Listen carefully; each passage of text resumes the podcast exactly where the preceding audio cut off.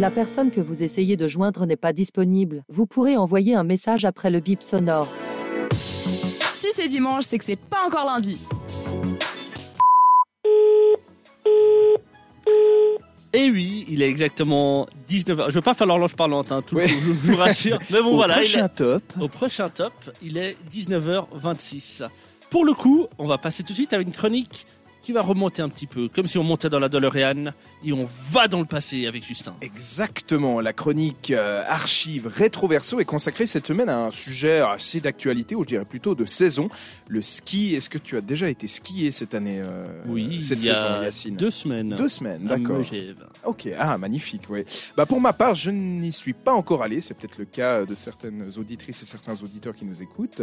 Euh, J'aurais aimé profiter des vacances de Noël, mais les conditions n'étaient pas euh, des plus optimales, avec un fort redoux et peu de chutes de neige en montagne entre Noël et Nouvel An. Souvenez-vous, c'était pas pas le meilleur de la saison, ce qui a même été fatal pour certaines stations de basse altitude qui n'ont malheureusement même pas du tout pu ouvrir. Euh, mais la neige reste évidemment toujours l'élément le plus important lorsqu'on parle de ski, c'est logique, merci Justin. Le blanc. Euh, mais exactement, mais force est de constater que l'on ne skie plus comme il y a quelques années et au vu des conditions climatiques, eh bien la saison se raccourcit plus ou moins selon les années. Il y en a aussi pour qui l'accès aux montagnes n'est pas toujours des plus évidents, si bien que l'homme a depuis toujours cherché à réinventer ce sport. On en arrive à l'archive qui nous intéresse. Saviez-vous, vous qui nous écoutez, qu'il était possible de skier en plein été à côté de l'océan Atlan- Atlantique Tu Ski, savais ski nautique? Bah non, non, non, on pourrait penser, mais non, non, c'est pas du ski nautique. Euh, vous avez bien entendu, je n'inverse pas les informations. De toute façon, comme on dit, il y a plus de saison. Alors évidemment, on ne skie pas sur de la neige, mais sur des aiguilles de pin. Euh, nous sommes alors en plein mois de juillet 1941 en France, il y a plus de 80 ans, lorsqu'une piste est spécialement aménagée à Arcachon, au, su- au sud-ouest de la France, avec des aiguilles de pin remplaçant la neige, pour l'organisation d'un championnat de ski tout aussi insolite. Écoutez cette archive INA du Journal des actualités mondiales, 25 juillet 1941. À Arcachon, en plein mois de juillet, se déroulent des championnats de ski. La neige est remplacée ici par les aiguilles de pin. Les skieurs ont ainsi le privilège de se livrer aux joies de leur sport favori durant toute l'année. Mais attention aux chutes, les aiguilles de pin ne sont guère hospitalières.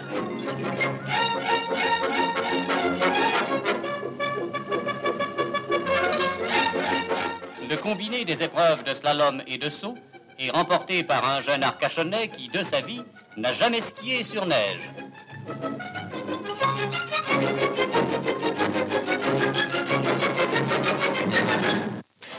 Voilà, comme quoi, même pas besoin d'avoir glissé sur euh, la neige pour remporter un championnat de ski, c'est quand même pas mal. Plus généralement, à noter encore euh, que ce sport en pleine nature qui se pratique sur les dunes du littoral aquitain principalement, euh, celle d'Arcachon en l'occurrence, c'était cette piste d'aiguilles de pin, elle a ouvert en 1938 et était longue de 250 mètres avec de très bonnes conditions de glisse grâce à ses aiguilles.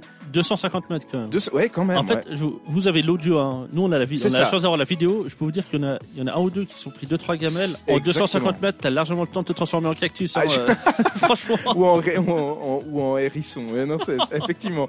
Mais oui, donc c'était en 250 mètres avec des, voilà, des très bonnes conditions de glisse grâce à ces aiguilles qu'on appelle aussi grépins, euh, beaucoup plus glissants que le sable. hein.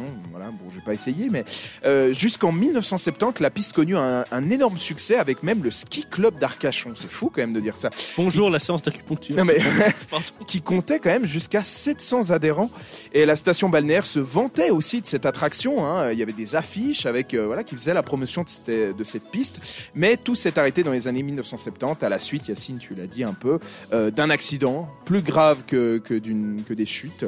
Et voilà, ça c'était dans le rétro. Pour le verso, est-ce qu'il en est aujourd'hui? Alors c'est toujours possible d'aller skier et même luger sur cette piste qui est entretenue bénévolement par des passionnés et une association milite d'ailleurs pour qu'elle retrouve une seconde vie.